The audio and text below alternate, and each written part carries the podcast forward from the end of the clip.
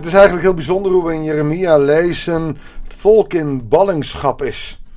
Het doet me denken aan de vluchtelingen die nu uit Oekraïne hier zitten, die ehm, weg moesten uit hun eigen land. En wij spreken wel eens mensen. Ik heb gisteravond ook nog iemand horen spreken hoe die op de valreep vader werd. Als voorganger werd gevraagd nog iemand in het huwelijk te verbinden. Maar ook een broer en zijn kind, een neefje, moest begraven in één week. Als ik dan lees hoe in Israël de nood en het verdriet groot was omdat ze in ballingschap waren. Dan zijn er overeenkomsten.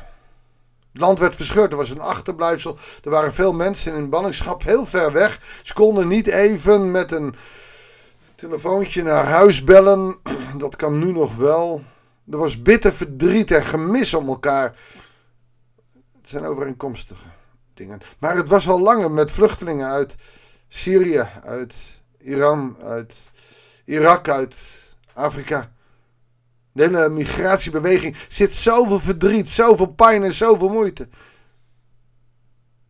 En wij klagen dan misschien over een enkeling die misbruik maakt van die hele migratie. Maar er zit zoveel verdriet. En God ziet dat ook.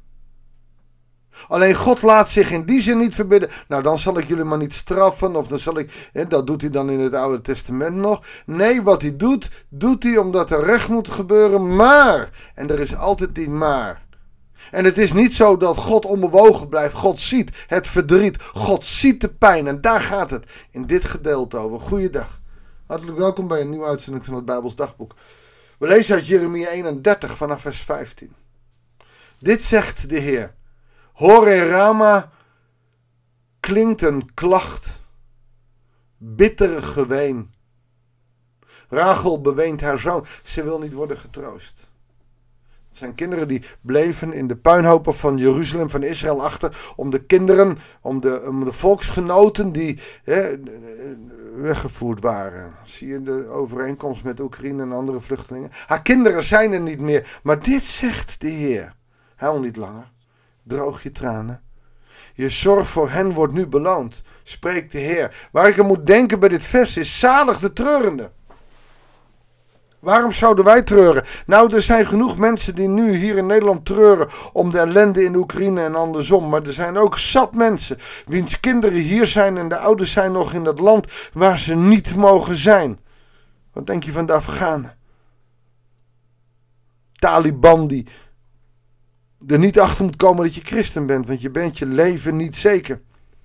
En dan wij maar zeggen, ze zijn hier niet welkom. Op een of andere manier hebben we geen ontferming. Maar Jezus zegt het in zijn troonrede in Matthäus 5. Zalig. Zij die treuren. Die het lef hebben om verdriet hebben om de ellende in de wereld. Maar als je dat dan hebt, belooft God daarin ook meteen ook bevrijding. He, zalig de treurende, want zij zullen vertroost worden. En dat zegt hij hier ook. Huil niet langer droog je tranen. Je zorg, je verdriet, je pijn, je moeite voor hen wordt nu beloond. Je hebt een hoopvolle toekomst. Je kinderen keren terug naar hun eigen land. Spreekt de Heer. En als de Heer spreekt, dan is het zo. Dan gebeurt het ook. Net zo goed als hij zei, 70 jaar zullen ze in het land zijn, maar ze zullen terugkeren. En geeft ons hoop. Hoop is niet de zekerheid die je met bewijsvoering kan volbrengen. Hoop is iets wat we niet zeker weten in de zin van bewijzen, maar wel de zekerheid in ons geloof. En dan blijven we er ook naar verlangen. Daar spreekt uh, Paulus in de Romeinenbrieven over, Romeinen 8. Ik heb wel gehoord hoe Ephraim treurt. Ik heb het gehoord, ik heb het gezien. En ze zingen en ze treuren dan, u hebt mij geslagen, ze jonge os die nog niet is afgericht. Breng me bij u terug, laat mij terugkeren, want u, Heer, bent mijn God. En daar is God gevoelig voor als je in die ellende ook tot God komt. Ik ben tot inkeer gekomen. Ik sla me op de heup uit wanhoop. Nu ik mijn hart doorzie, ik ben vol berouw, ik schaam mij diep. Bekering Ik ga gebukt onder de schande van mijn jeugd. We hebben er een puinhoop van gemaakt. We hebben u beledigd. We hebben u niet gezien. Wij dachten het allemaal zelf te kunnen. Ach, het is ook niet anders dan wij christenen in deze tijd. We kunnen het allemaal zo goed zelf. Is Ephraim niet mijn geliefde zoon? Is hij niet mijn oogappel? Telkens als ik over hem spreek, rijst zijn beeld in mij op. Dan raak ik diep bewogen. God zegt. Ik raak diep bewogen omdat ik zie dat zij in ballingschap treuren. Ik zie hun tranen en ik zie nu hun spijt en ik zie hun bekering. Ik moet mij over hem ontfermen, spreekt de Heer. Je kan janken als moeders hier, maar ik moet mij ontfermen over mijn kind. Zie je, dat is genade. Ondanks de straf, ondanks de ballingschap. Hij, hij spreekt met ontferming, met liefde, met genade over zijn kind Israël. En je kan je soms, net als Jezus aan het kruis, net als Psalm 22, je kan je helemaal verlaten voelen. Mijn God, mijn God, waarom heeft u mij verlaten? Maar als wij onze schuld beleiden, als wij zeggen, wij dachten dat het zelf konden, en het spijt ons dat onze ik voorop stond, dan zal Hij zich over ons ontfermen. Zet maar mijlpalen neer, plaats bakens, richt de aandacht op de weg die je volgt. Keer terug, vrouwen Israël, keer terug naar je steden. Hoe langer nog blijf je talmen? Hoe langer nog blijf je eigenzinnig, vrouwen Israël?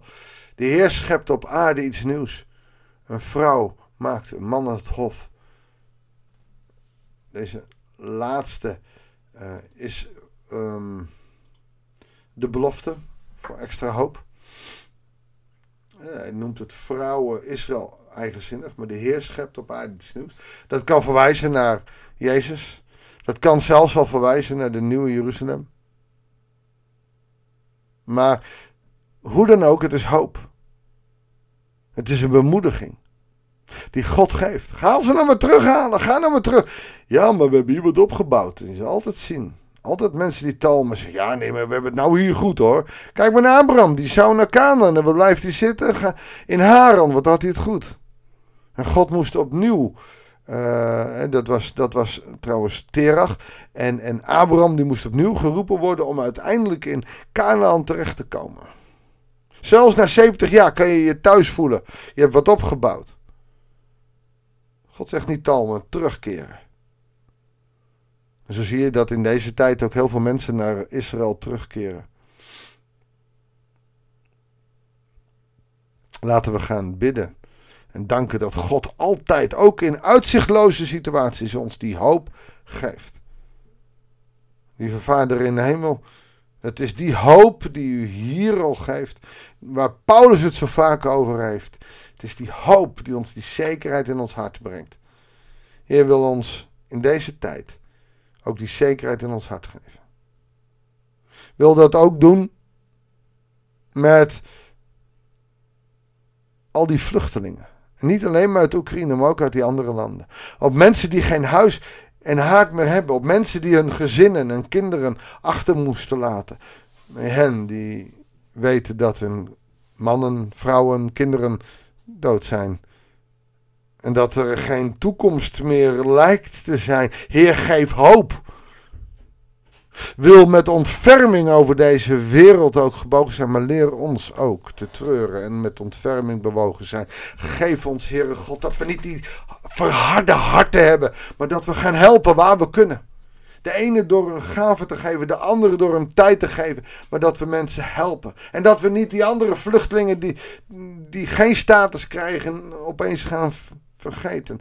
Maar dat we breder kijken. Heere God, leer ons zo door de kracht van uw geest ons, onze ogen te openen. En, en net als u, met ontferming bewogen zijn. Zoals u dat ook doet over uw kind Israël, over Ephraim. Heer, leer ons zo over die vreemdelingen die we niet kennen, ons te ontfermen. Opdat we tot zegen mogen zijn. In Jezus' naam. Amen. Dankjewel voor het luisteren. Ik wens je God zegen en heel graag tot de volgende uitzending van het Bijbelsdagboek.